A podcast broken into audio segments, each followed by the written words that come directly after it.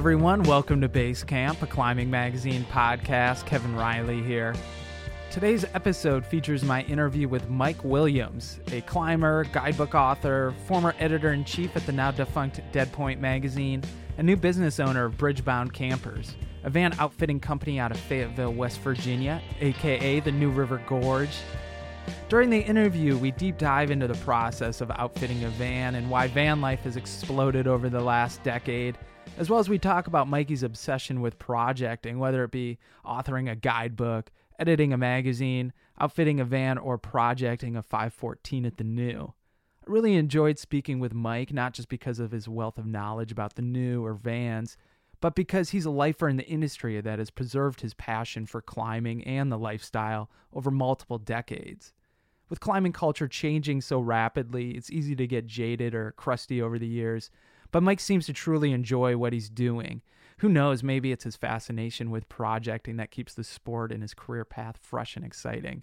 So I hope you enjoy the chat, but first, a word from our sponsor. This episode is brought to you by the Access Fund. Did you know one in five climbing areas in the United States is threatened by an access issue? Whether it's private land loss of development, public land managers overregulating climbing, or climber impacts degrading the environment, the list of threats is long and constantly evolving.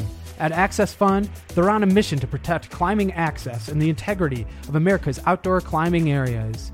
See how you can get involved at accessfund.org.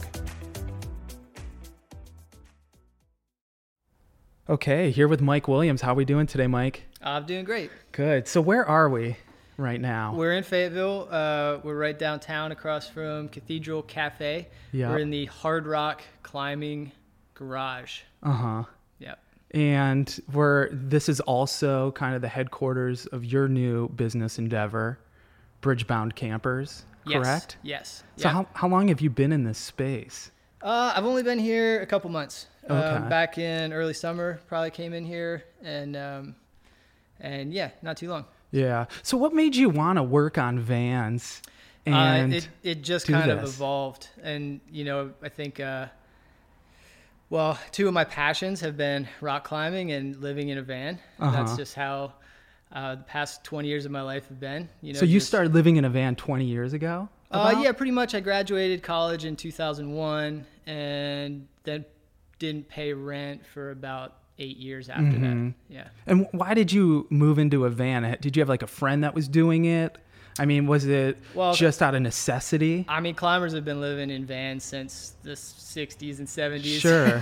it's kind of the way of life. Um, you know, this whole van life movement thing is it's kind of blown up recently, but it's not new. Yeah. I mean, this all goes back to the Volkswagen Westfalia uh-huh. and, you know, just the lifestyle of early climbers and – Joshua Tree and and traveling back and forth from Yosemite to yeah. Colorado and other places to go I, rock climbing. I think one of the first like built out vans that I ever saw was Kurt Smith's van mm-hmm. here at the the Rendezvous. Yeah, maybe like ten years ago. Sweet van. He had like disco lights on it. I think I remember. Yeah. I mean, it was a crazy van. Yeah. so, what was your first van like? Uh, it was Volkswagen. It was. Yeah. So I, I um, just out of college, I was living in the back of a pickup truck, which wasn't very. Do like uh, the platform? Comfortable. Yeah, yeah. I built out a little platform, which is kind of like the the base level climber rig. That's like, where I started. I yeah. had it for ten years. Yeah. So you put a platform over the wheel wells uh, uh-huh. and a camper shell top, you know, to keep the rain off. And um, my buddy Chris Faulkner and I, uh, it would have been the fall of 2001. We slept in that same bed together and drove all the way to Yosemite and climbed and we're out for three or four months. Yeah. Yeah. And so when did you upgrade to a, a van after that truck? Uh, as, as soon as possible. yeah. yeah. You wanted I to mean, be able to sit up. Yeah, it was great. I don't know. I probably had that truck a year or two, and then, um, then yeah, just started looking at vans uh, and settled on the Volkswagen because it was just perfect. Mm-hmm. You know, they're they're great little vans. It was an 86 um, Volkswagen Westfalia. I had the full camper package with pop top and everything. And I loved it. Yeah. And it was perfect for my lifestyle for the next, gosh, probably five years. You uh-huh. and I uh-huh. was in that van living at Rogers Campground, guiding here in the summer, um, and then traveling out west in the winter. when did you? Because last time I saw you was maybe like two, three years ago, and you had a Sprinter van and you were selling it. Yep. So you built that van out, and then you built out other vans after that. Yeah. So that was the first van that I built out was the Sprinter. Um, and you know the reason that I got rid of the Westfalia was because it just kept breaking down, and mm-hmm. that's the problem everybody has with them these days. Sure. They're just old; they don't make them anymore. So yeah, at that time, I just uh, I bought the short uh, 118 inch wheelbase Sprinter, um, tiny little guy, and built it out and did a pretty good job. I mean, mm-hmm. I look mm-hmm. back at it now and I'm like, ah, that was kind of janky, but yeah, but it was great. I mean, I had a stove and a fridge and a sink and a bed and a little space heater. It had everything we needed, uh-huh. and um, yeah, it was it was awesome. But then you kind of just like evolved past that. You you no longer wanted to live in a van, or I mean, what what was the catalyst for you selling that van and Oh well, moving the, on. I mean, the obvious catalyst is that I had a child. Okay. Which it was time for that, and yeah. and um yeah, it only had two seats. It had mm-hmm. two seat belts, and when you become a family of three, you yeah. need a vehicle with three seat belts in it. So it was also getting old. It had over 200,000 miles on it, and it was time for it to go. So now I travel when we travel, which is less often now, but um, I've got a Tacoma pickup truck with a four wheel camper shell in the back. Nice. And that's perfect for my lifestyle now. We travel Uh-huh. less, so I can take the camper out, leave it at home. It's my daily driver, but you still put it in and do the long trips if you need Uh-huh. to. It's not as comfortable as a van. No, yeah, I can imagine. Yeah. So, you know, you didn't, you know, move into a new van, but you started this company. Do you really enjoy the process of building out vans? I mean, why take this, you know, step of actually creating a company around it? Uh, yeah, I mean, it, it, like I said before, it just kind of evolved um, to this point. But I was um, good friend Brooks had a van, and he was traveling to Europe for the summer to tour. He's a, a stadium rigger. He was touring with Bjork, I think, that year. Okay. Or no, that was Phoenix. He was touring with Phoenix. Okay. And uh, he was going to be gone for a long great time. band. He, he, yeah, he had a he had a van, and he was like, "Hey, man, just I know you've done this stuff before. To your van, put in a fan and an electrical system, and and I did that. And then shortly after that, um, uh, another girl in town, this good friend, Alex Ritchie, she came to me and she had a Chevy Express. And I did a full build out on that, and I did the best job I could out Uh-huh. of my home garage. So this was like I bought a couple new tools. I finally had a table saw Yeah. and uh, and I did a pretty good job. You know, I still and I look back at that, and there's a lot of improvements that I've made since then in just a short Mhm. time.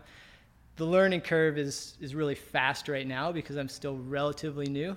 So, um, but I'm getting to the point where I'm like honing in on my a fast and efficient and quality way to do things. Can you take me through some of that? Like, what are some of the things that you've learned through building out a number of vans? oh gosh, What are some mistakes you've made that you wouldn't make again, and some decisions that you now gravitate towards? I, I think one of one of the one of the things I'm good at with this whole business is the design end of it because I've got so much experience living in a van.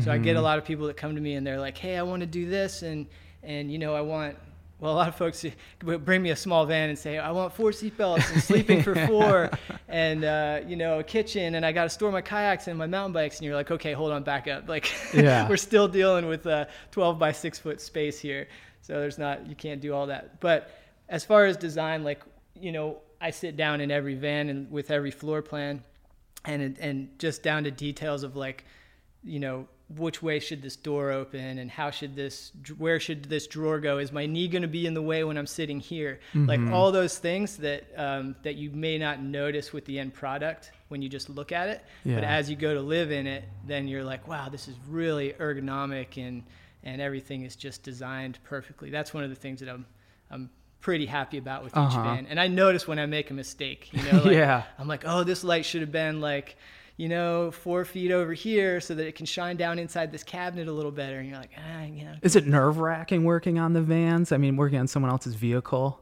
It is, yeah, because you want you want to make people happy for Sure. sure. And the other thing is when you're taking your jigsaw to the side of a, a sheet metal panel on a brand new, you know, thirty thousand dollar vehicle, Yeah. you're like, okay, measure twice, pick up Yeah. the saw, put it down, measure again, and go through that process for uh, for quite a while because you don't want to yeah, you don't want to mess that up. hmm Have there been any mess ups that have kept you up late at night?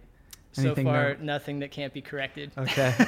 we'll, Yeah, we'll knock on knock wood. on wood for that Yeah. one. Yeah, and that's just part of taking your time, you know. Sure. And, and with the important stuff, when you're cutting holes in the van, that irreversible stuff, you do it right the first time. What's your favorite part of the process? Is it the designing? Is it the build out? Is it seeing a completed product? Yeah, I, I actually enjoy each stage of it, and I think that's kind of, uh, yeah, that's kind of my favorite thing about it is that you transition from stage to stage. You know, like the first thing you do might be to put down the floor, and that's kind of boring. But then you got a day or two of insulation, and that that's kind of fun. Uh huh. You know, and then So can we talk about insulation for a second here? Because that's yeah, that's the part that drove me nuts because I heard you know a dozen different ways that you could do insulation, and I ended up going with the recycled denim, and I did like a half inch of sound dampening board Mm-hmm. with some Luan Yeah. on top of that. You know, I guess it's a okay situation for out west. Out here, it might not do as well because of the mold and right. Yeah, know, denim, stuff like denim's that. going to hold water if you ever get condensation against your exactly. Vegas. so it doesn't matter. That's where I. That's where I'm. You know, I'm in Vegas and Colorado, so I don't have to worry about it too much. But you know, what's your preference on insulation? Well, yeah, like you said, we're, we're alluding to is that insulation in a van is like the most debated topic in van building forums. Definitely. Everybody's got their own idea of what what's best, and uh, and with a lot of those conversations, the one thing that people don't really take into consideration is cost. Okay. You know, you hear all these people like, "Oh, well, this 3M Thinsulate is Mm-hmm. the best," and, you, and you're like, "Okay, yeah, it is the best," but the materials are like seven hundred dollars for my van. and and uh, so yeah, so what I'm doing right now is kind of the standard. Um, is that I'm I'm using uh, foam board insulation, so Okay. Mm-hmm. polystyrene foam board with spray foam around the edges. So um, so yeah, I'll just cut cut those boards to fit. I've got three quarter board on the ceiling because that's about as thick as the ribs are, um, and then I do an inch on the walls and a um, uh, half inch of uh, polyiso on the floor. Mm-hmm. And then around all the edges, you you got the spray foam in there and fills some of the gaps. And then the cavities, the larger cavities in the pillars, I do fill with the 3M Thinsulate. Okay. So I use that really quality product sparingly because it's Mhm. expensive. Um, but yeah, it does a good job, a decent job with the sound dampening. It could be better, mm-hmm. um, but it's totally waterproof. Yeah. You know, it's like you could water beads up on it, so you're never going to have problems with that. And being in the east, that's a good thing. yeah. You really need to think about that out here. Um, but I've seen people use wool. You know, you can have the wool in there. Mm-hmm. It's kind of messy, but once you get it behind the walls, it's You're not dealing with it yeah. as much. What about power and like solar and stuff like that? Yeah, it kind of just depends on what um, what people want. Like the the standard system that I put in is um, well, I'm using AGM batteries, Uh-huh. um, and usually 200 watts of solar on the roof, 200 amp hours of battery power. This one's got 300 amp hours because you wanted a, a bit bigger inverter. Um, yeah, and then it charges three ways. You can charge it from the shore power port on the outside, the uh, 120 volt, or the solar charges it at all times, and then it charges when you're driving. And it's, uh, it's got an isolator, so that it's an isolated system. when people are first looking to purchase a van, should people be thinking Mercedes, Dodge? You know, like what do you usually suggest people look at?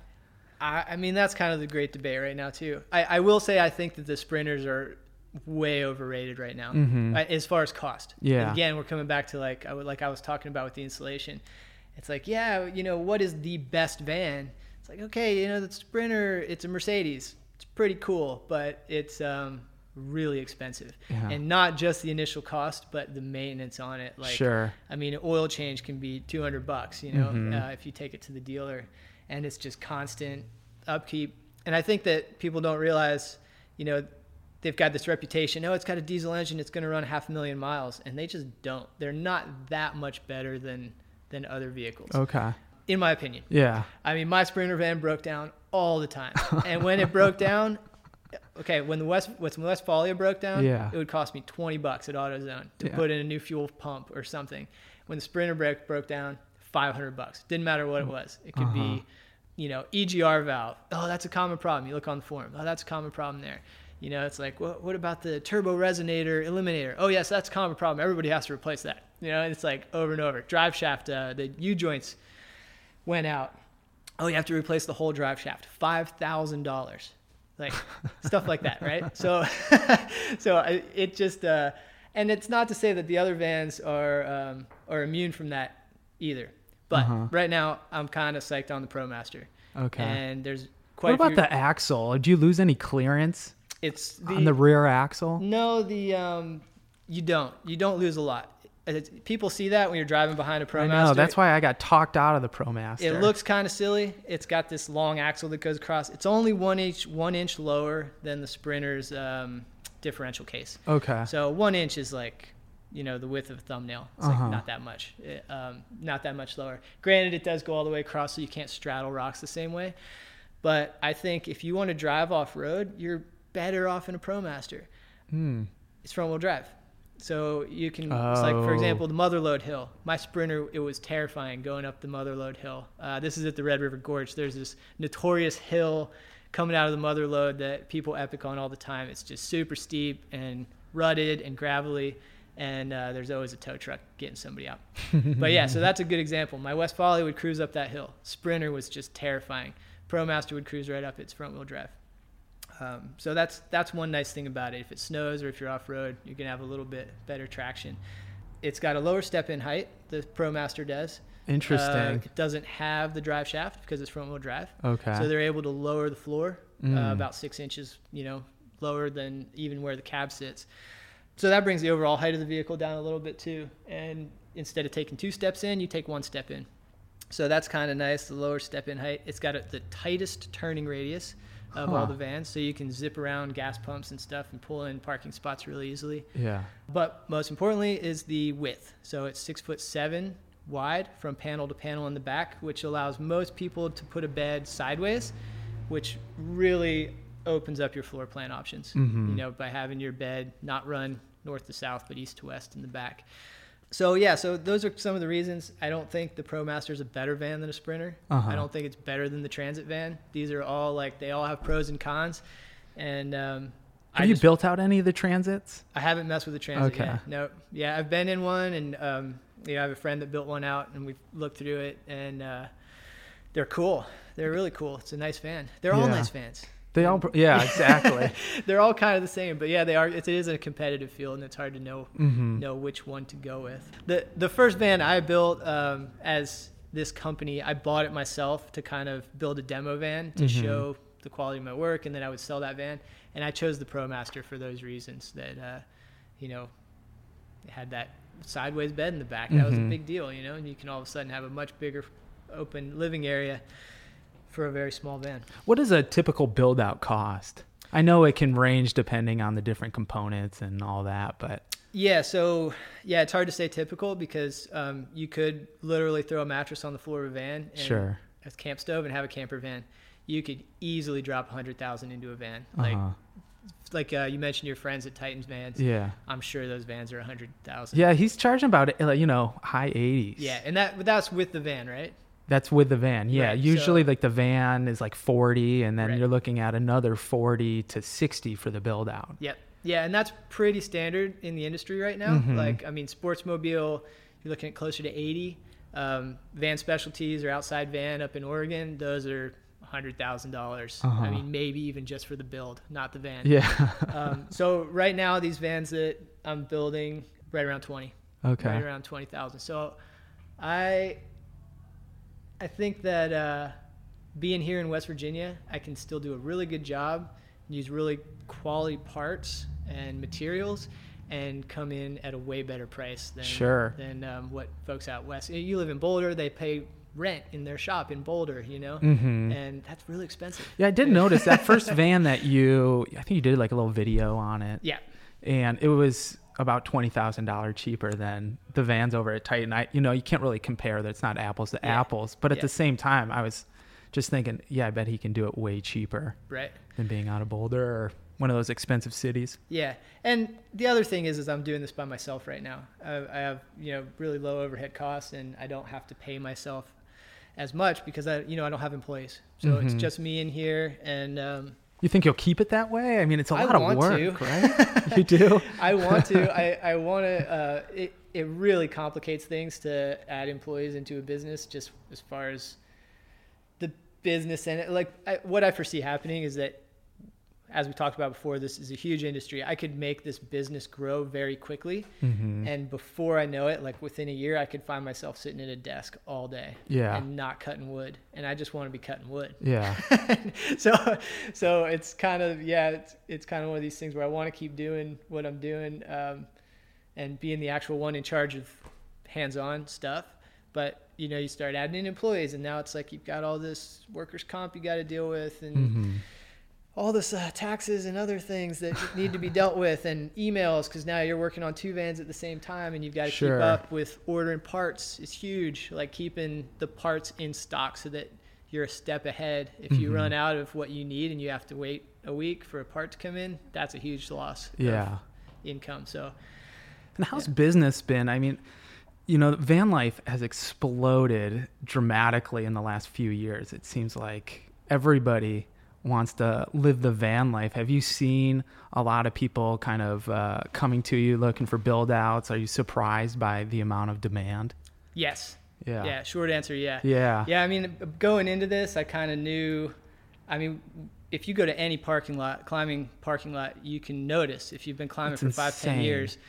If you show up at any climbing parking lot now, there's just like vans Everywhere. everywhere.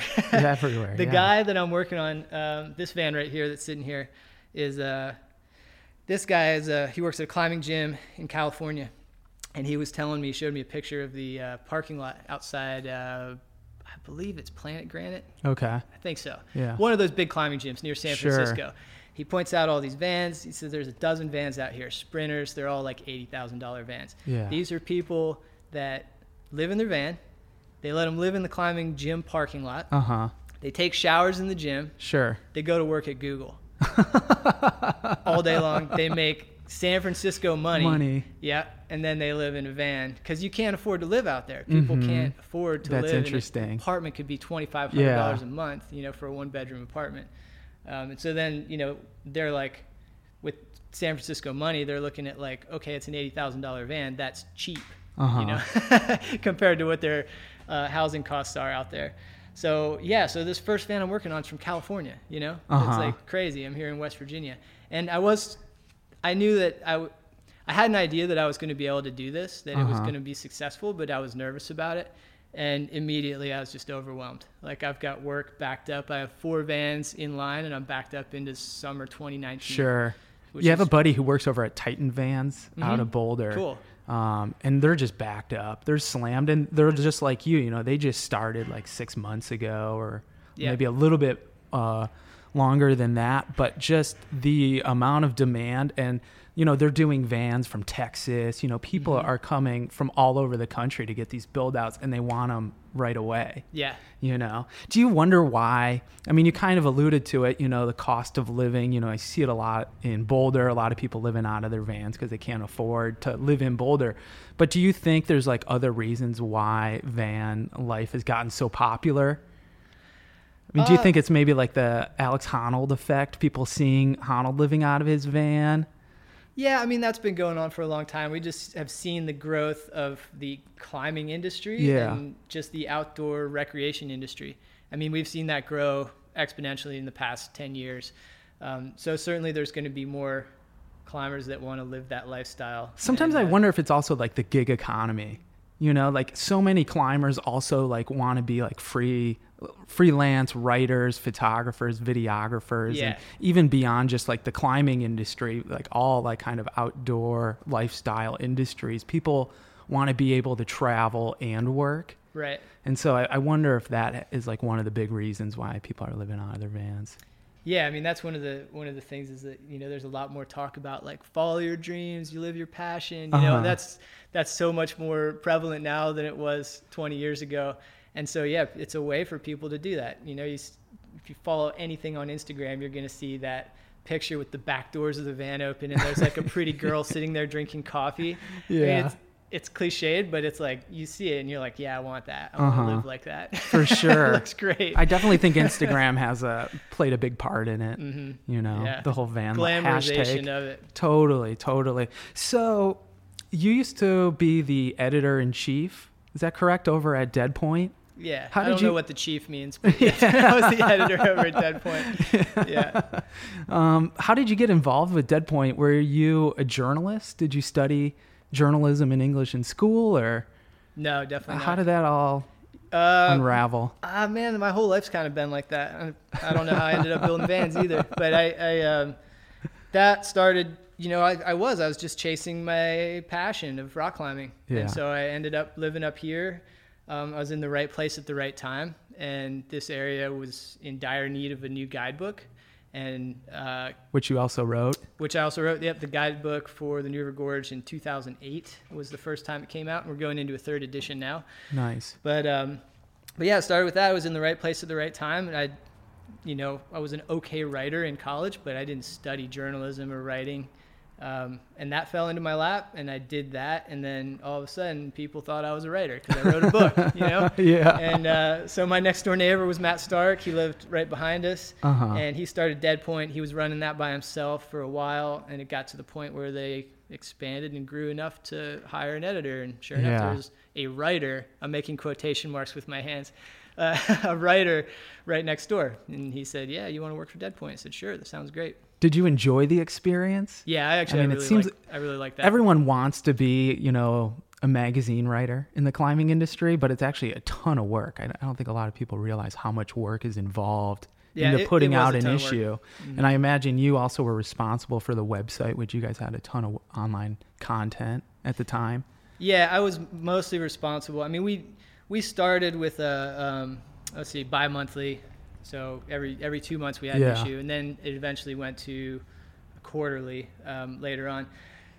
But the our magazine was quite a bit smaller than like with Climbing Magazine Yeah. or Rock and Ice. It was you know it's one step up from a pamphlet is what it Sure. was. We'd you know have maybe 60 pages, and some of our larger issues we got to where they were pretty big, and and it was quite a bit of content, and it was good content considering Mhm. that it was a free magazine, and the whole the business plan there was that it was just based on advertising. We gave them away for free in climbing gyms and gear shops. Yeah. So it was a different, it was a fresh idea for the climbing. Did you see Rock and Ice has come out with a new magazine, I Gym did see Climber? that, Gym Climber, yeah. Same same idea. Yeah, yeah.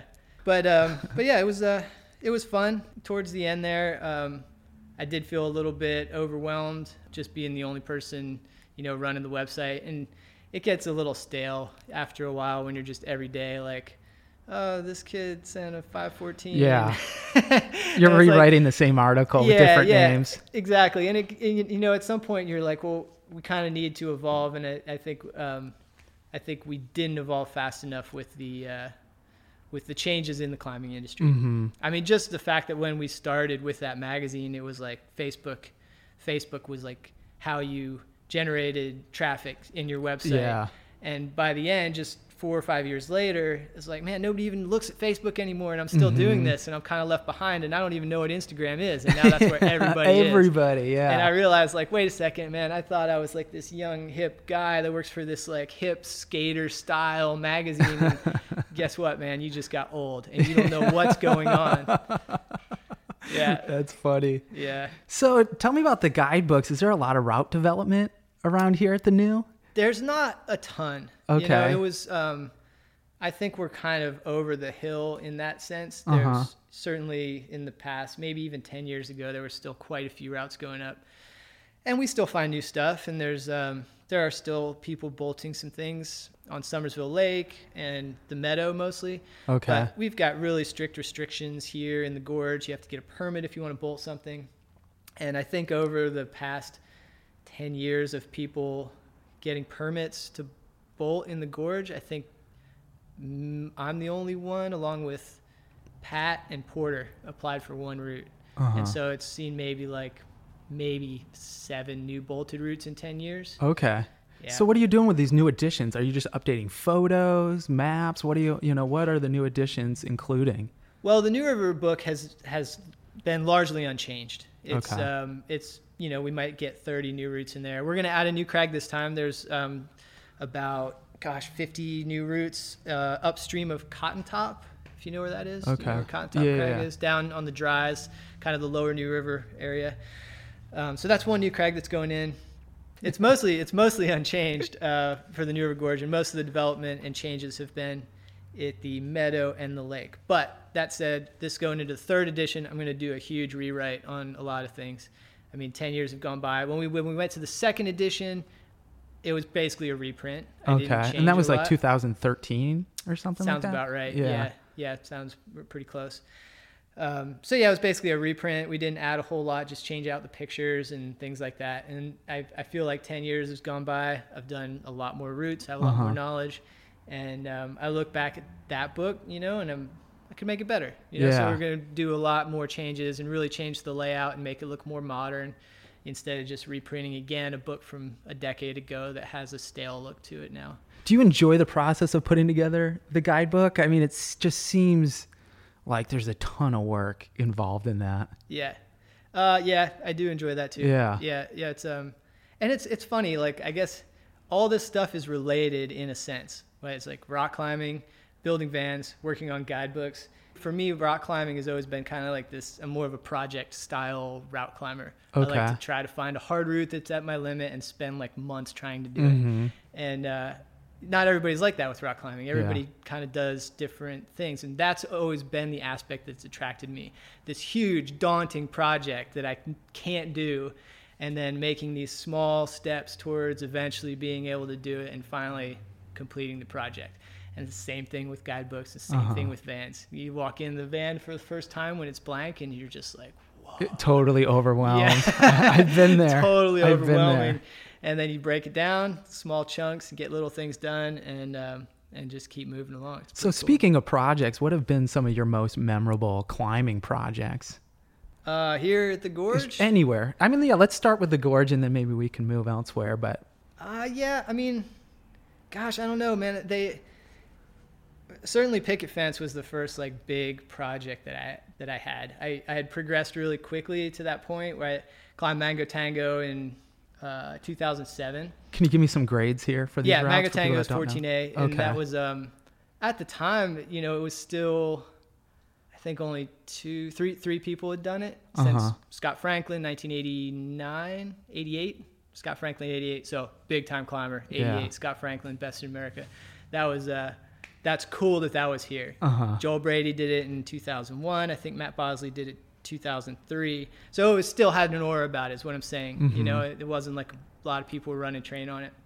And I was able to do that uh, in pretty much a year. You know, like I, in a season, I started Yeah. working on it maybe in the spring, and then came back to it in the fall and, and did it. So I, my confidence was high. I started working on picket fence, which was a step harder for me Uh-huh.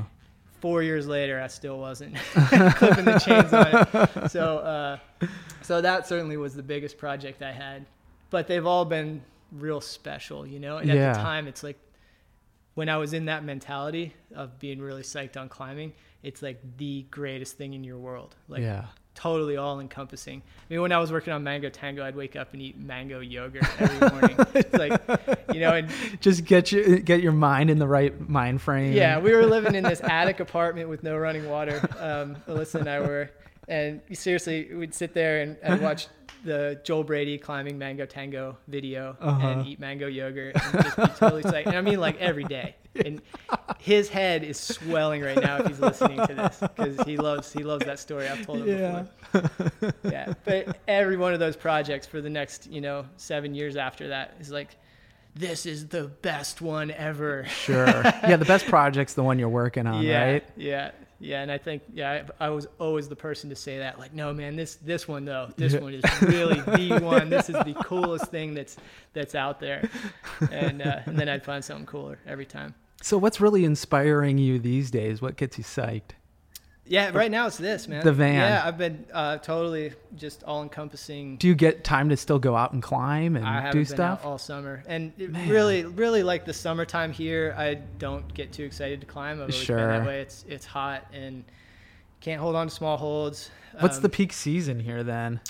What's like the Yeah, for it, it used to be October. Yeah. And now November is kind of the new October. And uh, even December is really can be really good. So November, Okay. December, and then probably like March. Do the cliffs stay relatively dry in the winter? Or do they seep a lot? It stays really dry in the It winter. It does? Yeah. Yeah, Okay. for sure. Because um, the air's a lot drier. You know. Yeah. The cliffs are way wetter in the summer. If it Mhm. rains and the, the humidity, every, everything, even if it's not visibly wet, it's just manky. Yeah. There's always humidity on the rock. And in the winter, it's like it could be raining, rain stops, rock's perfectly dry. Uh-huh. So, yeah, winter for me is the season here. Okay, sure. cool. Yeah. Where are you from originally? I was born in Virginia, um, but we moved around a lot. Was my dad was in the Navy, so I was born in Newport News, down in Virginia Beach area. What'd your mom do? Um, she was a mom. Okay, for- stay at home mom. Yeah. Yep, for um, for, as long as long as we were growing up. Uh huh. Yeah. So you moved around a lot. We moved around a lot. My dad worked for Westinghouse, uh, is a corporation, nuclear Mhm. services division. So we moved uh, Pittsburgh, California, South Carolina, back to Pittsburgh, Uh huh. back to South Carolina. And at that point, I was out of the house. and, and how did you start climbing? Who introduced you to rock climbing? Yeah, I'm one of those people. I'm gonna use that cliched answer, but like I, I just always feel like I was a climber, and Okay. I really don't even remember when I started or how I started. I Just remember like climbing trees and Yeah, I remember like being that. a kid, climbing the hallways of my house Uh-huh. and climbing trees in the backyard. I got a piece of rope at Home Depot and tied it to a two by four, and I'd throw it through the crook of the tree and Uh-huh. scamper up there. Um, I think in middle school, I ended up with a harness. We learned to rappel, my friends and Mhm. I. Cool. And then, um, so when I chose college, I chose a, a college that was close to Real Rock, and I went to Brevard College, and that's where I really started Okay. climbing. That's North near- near Carolina, Asheville. yeah. yeah, Yeah, it's a beautiful area of the country. yeah, it was great. Yeah. Yeah, So how did you end up here in Fayetteville, the New River Gorge? it was just too slabby in North Carolina. yeah, yeah, it's great climbing, but um, so you had taken some climbing trips here, and you, yeah, for sure. Yeah, and you just uh, wanted to live the lifestyle.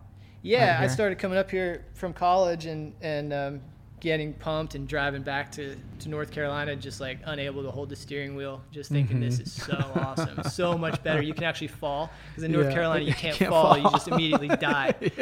That's so true. that is so true. So yeah, I got I got psyched on sport climbing, which there is Uh-huh. none in North Carolina, and um, being able to come here and take falls on bolts and, and get stronger was really cool. Yeah. So then, yeah, then I got And when you, uh, when was that? Like, what year did you move here? that was so I graduated college in 2001, and then I was working. I majored in uh, wilderness leadership and experiential education. Mm-hmm. Um, and so after college, I was working as a um, wilderness therapy type, mm-hmm. hoods in the woods. Taking troubled teens. Yeah, at-risk youth. Um, we do. I worked for a program called SUWS mostly, Mhm. and that was in Black Mountain, North Carolina. I've heard that's a hard job. It's super hard. Yeah, it, it's nice because you get two weeks in the field with the kids, uh, full time. You know, you sleep with them, you know, overnight, and then and then uh, two weeks off to go on Mhm. climbing trips. And at the time, I thought that was great because you had two weeks to go on climbing trips. But after a few years, that was uh, man, it wears you down. Just being, it's a rough.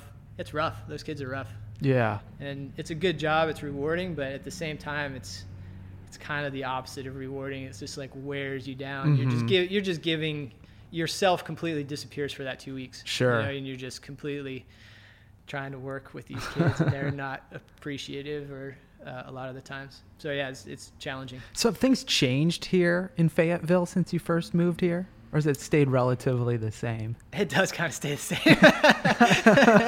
it seems like it has. Yeah. Uh, nothing's changed a whole lot. We got some, you know, cool restaurants and Yeah. things, have, things have gotten, uh, you know, more people climb here now. I'm It's surprised cool. not more people don't move here, though. It- There's nothing to do. There's nothing no to do in the, in the yeah. Well, thank you so much. I'm going to let you get back to work. I know you got a lot to do. Great. But thank you. And actually, before I let you go, if people are interested in checking out your work and you know what you got going on here, how can they find you? Yeah, so the website is called Bridge Bound Campers, like you're heading towards the bridge at the New River Gorge. Um, and uh, it's got all my contact info on there. You can shoot me an email. It's uh, bridgeboundcampers at gmail. But I'd really love it if you just gave me a call and talked about vans because I like talking to people. and nobody calls anymore. It's like Yeah. I get text messages and emails and I send back, please call me. Call tomorrow. Me. Yeah, so you don't have to spend an, spend an hour writing an email, Yeah, which you could say in about five minutes. Yeah, so give me a call. My phone number's on that website. All right. Well, thank you so much, Mike. Appreciate right, it. Thank you. All right, that's the conclusion of the show. Want to thank Mike Williams for having me to his shop over there in Fayetteville, West Virginia. Today's theme music was provided by Small Houses at smallhouses.band. And if you've not done so already, please make sure to subscribe to the podcast at Apple Podcast or wherever you get your podcast. Thanks again for tuning in and see you at the next base camp.